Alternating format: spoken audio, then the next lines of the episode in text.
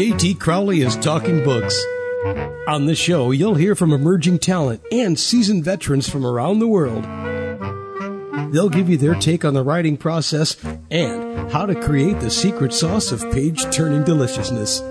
Let's get into that magical mixture of the art and science of creativity. Here's JT Crowley, author of The Smart Kids, and your podcast host. Good evening, everybody. I'm JT Crowley, and joining me today is Linda Harkey, a children's author from New Mexico in the United States of America. Linda, with her husband, Mike, a retired surgical pathologist, has lived in several places in the United States, Boston, Oklahoma, just to name a few. Uh, but she now lives in the mountains in New Mexico, up towards the Colorado state line. And it's there that she lives with her dogs and also the odd stray mountain lion or cougar who happens to pop in to visit her. Also with a few black bears who decide, oh, there's a barbecue on offer. Let's go and have a visit and um, go and have a sniff. So she has um, quite an interesting life up in the mountains there. Um, but she's mum to uh, Morgan and Owen, and she has three grandchildren. But she spent most of her life um, surrounded by hunting dogs and, um, you know, talking to children, reading to children, and teaching children all about books. So let's find out a little bit more about her. Let's invite her on the show and let's see what she's got to say, everybody. Linda.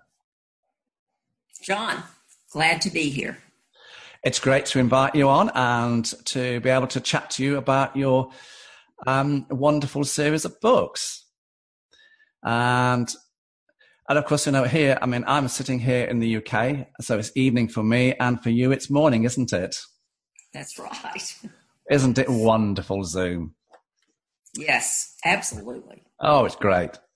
Linda, um, do you want to talk to us uh, a little bit about yourself and how you came to write the five books that's in the Hickory Dock uh, Tales collection.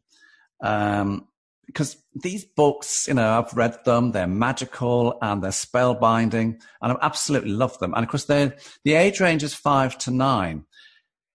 So, you you know, go and tell us a little bit about yourself and why have you written these books and why now? I'd love to tell you about myself. Um, I love the dogs that we have. We've had 30 years, or 30 hunting dogs, I should say, during our years. And I've also dealt with children. I did teach high school a long time ago, and I've also been involved in two museums in which we worked with young children.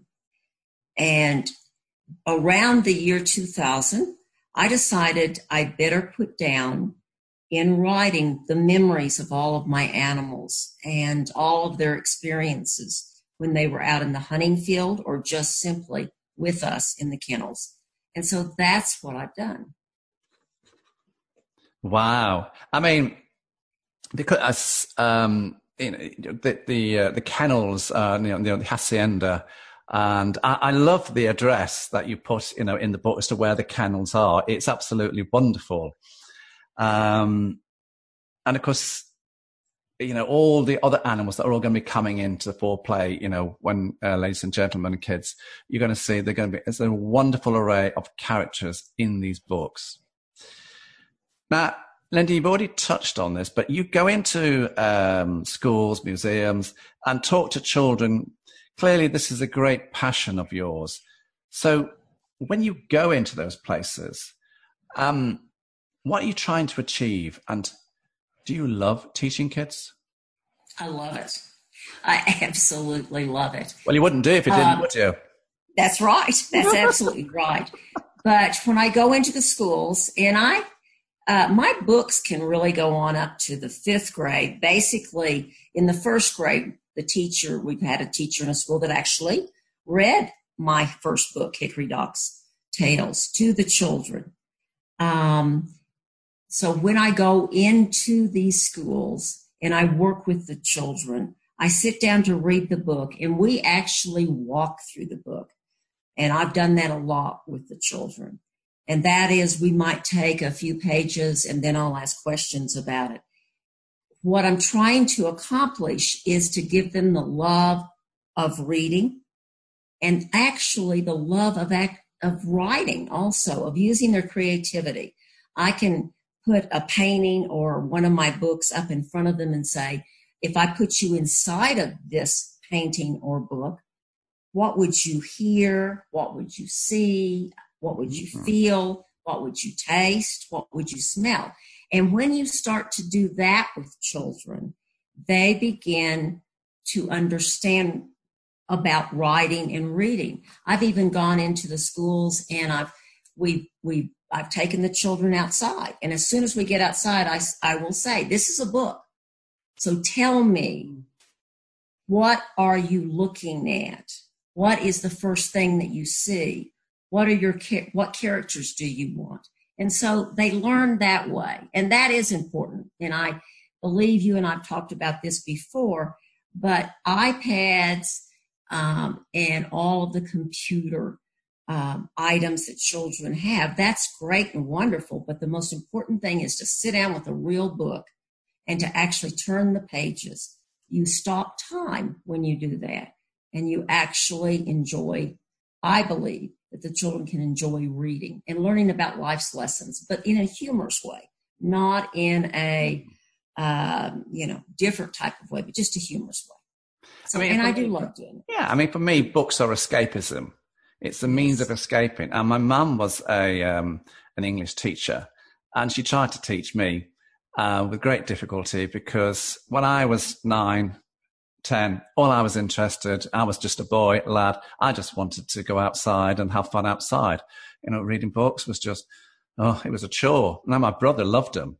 So, you know, we, are very different. But uh, yeah, I always see books as escapism and you know great places to dream and i think a lot of kids do that don't they? Yes absolutely. Oh. and i yes they do. I mean let's get into to your books linda um, which are wonderfully illustrated by um, mick minnick. And the first book now this is the chunky book because um, it's a big book. Uh, it's the pack and the first generation. And this is the book. This is where you start to introduce, you know, your main protagonist, your main character, Doc, um, and then all the other characters that are there: Zeke, um, you know, his brother, Patch, his daughter, Rush, his son, um, and, and Deacon, the three-legged German short-haired pointer, because they're all um, German short-haired pointers. And then, of course, you've got Newt, the Labrador Retriever, haven't you? Yes and you've got other um, accomplishers all to uh, embellish this fabulous collection of books. So, how did you create the characters, and and are these stories, these tail wagging adventures in these books, are they all loosely um, tales that you've you know happened to experience with your own dogs?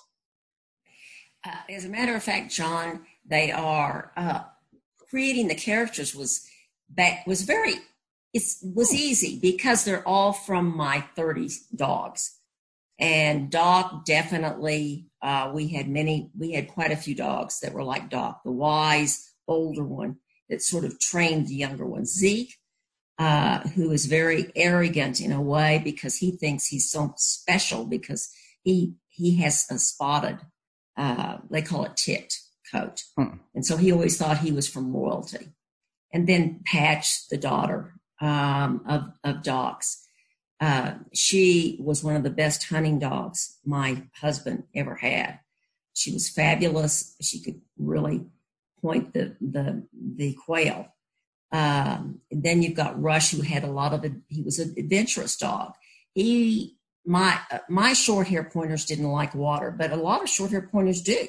So Rush would actually get by the pool. He was the only one that would do this, and he would jump on a mat.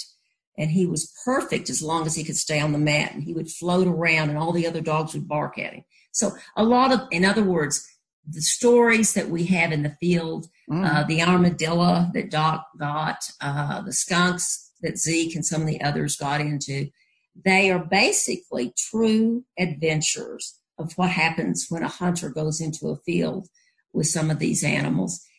And yet I've exaggerated them, obviously. Why not? That's what books are about to exaggerate and to, you know, broaden a, a young kid's mind. Um, but for me, Linda, out of all the five books that make up the collection of the Hickory Docks Tales collection, the book that stands out most for me is Solitary Toes and Brown Headed Cowbirds. And it stands out for me because you've got some of my favorite characters in this book.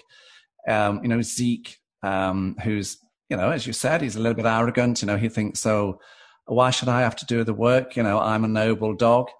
Um, and um, and Deacon, the um, three-legged dog, um, you know, could outrun um, all the others, and of course BJ, the quarter horse. So this book, of course, is uh, know, is all about how the dogs you know react to BJ, the retired quarter horse, coming into their their farm, their play area, their their lives, and how they react to him, and how they have a great race. Did you enjoy writing that book? Oh, I loved it. Uh, BJ, we we've had we had several horses, as a matter of fact, when we lived in Oklahoma, and BJ was definitely uh, a quarter horse. BJ would get into trouble because BJ would actually uh, go up to my husband's truck. If the, if the window was down, BJ would actually eat the lining in the truck. She would bite it off, and so she was really an unusual quarter horse, to say the least. Very, very unusual. Determined. Very, very unu- unusual. Um, but that was what was delightful about it because the cowbird, of course, fell down on DJ on BJ. Zeke was supposed to have done the race, but Zeke, of course, is kind of a coward. So Zeke had an excuse. Zeke didn't feel well. So Zeke said Deacon would, would run the race. And I don't want to spoil the story, but that's kind of how it goes. And then Zeke ends up in some rather unusual things on the track. So, it does. It does. And oh, kids, you need to go and read this book because what happens to Zeke is just absolutely. Really? How's he got himself into that mess? yeah. Absolutely. But this is what kids' books are about. It's fun, isn't it? Yes. Have it, fun it, reading. Yes, it, it really is. It's fun. You've got to make it fun. You've got to grab them at the future in the in the beginning and take them along. And yet they do learn things about oh, family and friends. You know, a child's mind is an empty blackboard, my mother used to say. You know, and you okay. can put all the writings on there and you can mold them. They don't come with baggage like older people do. right. um, in your other books, uh, I said there's five in the collection here. Uh, you've got the remarkable story of Willie the Crow. Now, he's a great little character. I, I liked Willie the Crow. And then you've got the other book is Doc Willie and the Pack, Secret Gifts and Family. And then you've got Doc's Dog Days. So they're the other three books in the collection. And now these last three books, they tend to be shorter books and there's more illustrations in them. So are they mainly aimed at your five to six, seven year olds? Whereas the first book, probably about eight, nine? Uh, yes, but I do believe on any of those books, Doc's Dog Days, um, to me, could go all the way up to the fifth grade. I'm always mm. saying that. Uh, that yes, the, the last three were shorter, and I did that on purpose so that they would appeal to the younger children, so that they could they would be able to read them. Obviously, um, Doc's uh, Dog Days is an activity book and the children actually yeah. finish writing the story on each and there's about 20 some different little stories and they're very short less than a page and the child can go and if they were too young they can color in in the illustration or if they're a little bit older after second about second grade third grade and fourth you know they can go ahead and write the ending uh, I, I love character. Yeah, I loved in the stories as well. And, uh, you know, you've got Pete the porcupine Yes. Um, you've got Willie the Crow, and of course, you've got BJ the Horse, you've got the Skunks, you've got the Armadillo. These are all accomplices to tell the, the tales, the adventures, these tail wagging tales of the dogs, aren't they? yes.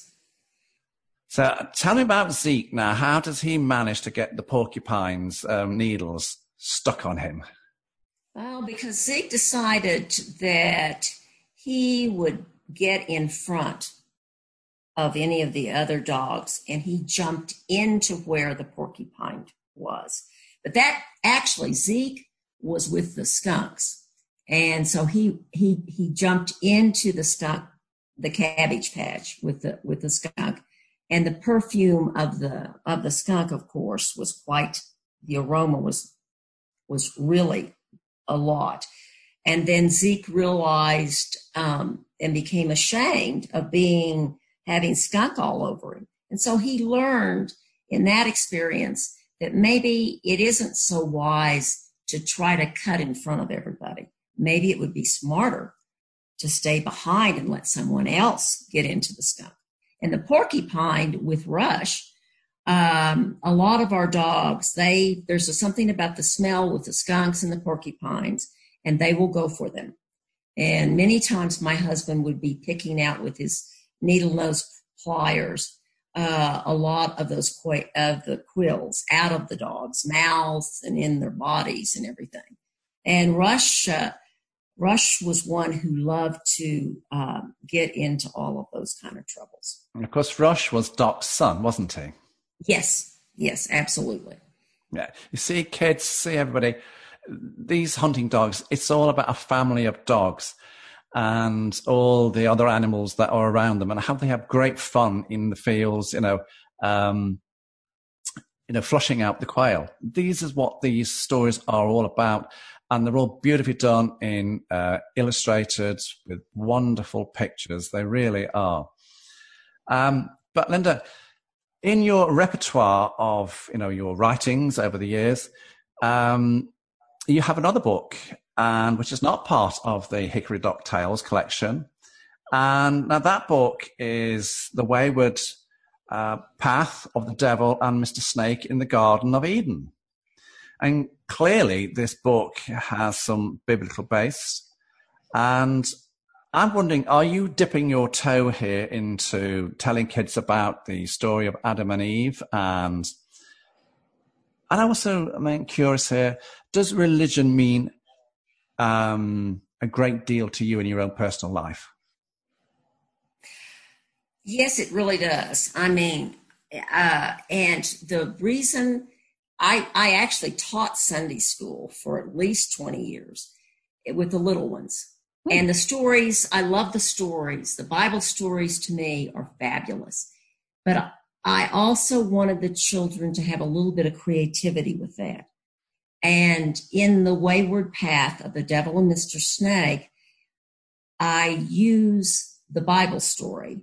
I didn't really veer from what happens in the end, but I use it so that children can see a little different perspective and so that it's not always just cut and dried.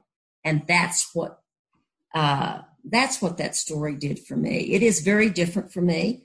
I had wanted to write it uh, for over 20 years, and I finally decided to do it. I use, uh, you've got Lucy the lamb and Percy the dove, hmm. and I tell it from the perspective of animals more than I tell it from the perspective of Adam and Eve or God. But uh, and the trees. There's two trees in there: the tree of life, and um, you know, um, and and the good and you know the the the good and evil. Um, how God didn't want the Adam and Eve to eat from the tree of uh, knowledge, I guess I should say. And yeah. so I try to put it in children's terms, is what it amounts to. And when you look at the book, it's beautifully illustrated, isn't it? The colors are just, um, you know, vivacious, bold, bright, and uh, really, I, I, thought they were really, you know, eye catching. Um, was that deliberate? Yes. Or was that you uh, working with Mike? Yes. he is a fabulous, uh, uh, he's a fabulous illustrator. And he and I talked a lot about it. Um, and so I made, sh- you know, we made sure uh, that, for instance, if God was speaking, it's it's a light, you know, it's coming down, and uh, with Adam and Eve, uh, you never really uh, saw them that clearly. I mean, you saw them, but Adam and Eve could have been anybody or anything. I mean, you know, any human being, no matter what. And that's what I tried to do. I kind of left it to the imagination of the family, the parents reading to the children and getting something out out of it that's that's it ends up the same. And i've said this over and over again but it's different. It has a different um, point so to speak. Do you think oh, so it's a different book and that's why it's separate. Do you think um, doc zeke and patch and rush and deacon and newt would love to go into the garden of eden you think they'd have fun in there? Yes. What would, what would they do. get up to? What would they get up to? Boy, I tell you, they, they would have a good time in the Garden of Eden, and they would they would be into everything that was in there. Definitely, I can, I can see them. Absolutely. I can really see them with all the fruit and stuff. Oh, and in that book, we didn't you, you didn't we didn't mention it, but uh, I make the devil has a part in that too, but the devil always has some problems with Percy the dove. Uh, so uh, there are some interesting things, but the animals, the dogs would have loved it. I mean, um, your grandchildren, what do they think to your books? Are they your bigger critics? They, Grandma, really? Yeah, right. Well, we used to gather around, and when the when the grandchildren were younger, we would try to write stories. Is what it amounts to. And so, yes, they uh, they like the stories, um, and I and yes, they are. They can be critics too, and because of that, uh, they helped a little bit with the books too. I have a granddaughter who's fabulous with art, seriously, and uh, she can draw anything and, and maybe someday she and I could do a book together. That would be fun. Why not? Bring right. you know, bring her in. You know, get her involved. Um, so I mean, kids, everybody, these are fabulous little books, and oh, I've absolutely loved the um, the stories. I actually actually enjoyed the stories of the uh, brown-headed cowbirds you know. And for me when i saw that and i did say to you are they you know um, cuckoos? And, you, and we both agreed no they're not cuckoos because you know the brown-headed cowbirds they they um, take over the nest don't they? And um, and I just thought the story of you know when Zeke's under the tree and it's you know he's again he's got himself into a mess there and the cowbirds are just sitting there watching going right Did you love writing that little story there? That's oh, I loved it. Yes, yes. Uh, uh, yeah. Zeke gets some stuff in his head. That's absolutely right from the cowbirds. From the cowbirds, and I thought that was good. And in researching it, you have to research your animals, and and hopefully I've done that with with the armadillos, the the cowbirds, the Willie the crow. Um, the cowbirds I thought were interesting because they really did get on the cows and things like that. And they were always, you know, they're the birds that get on the animals.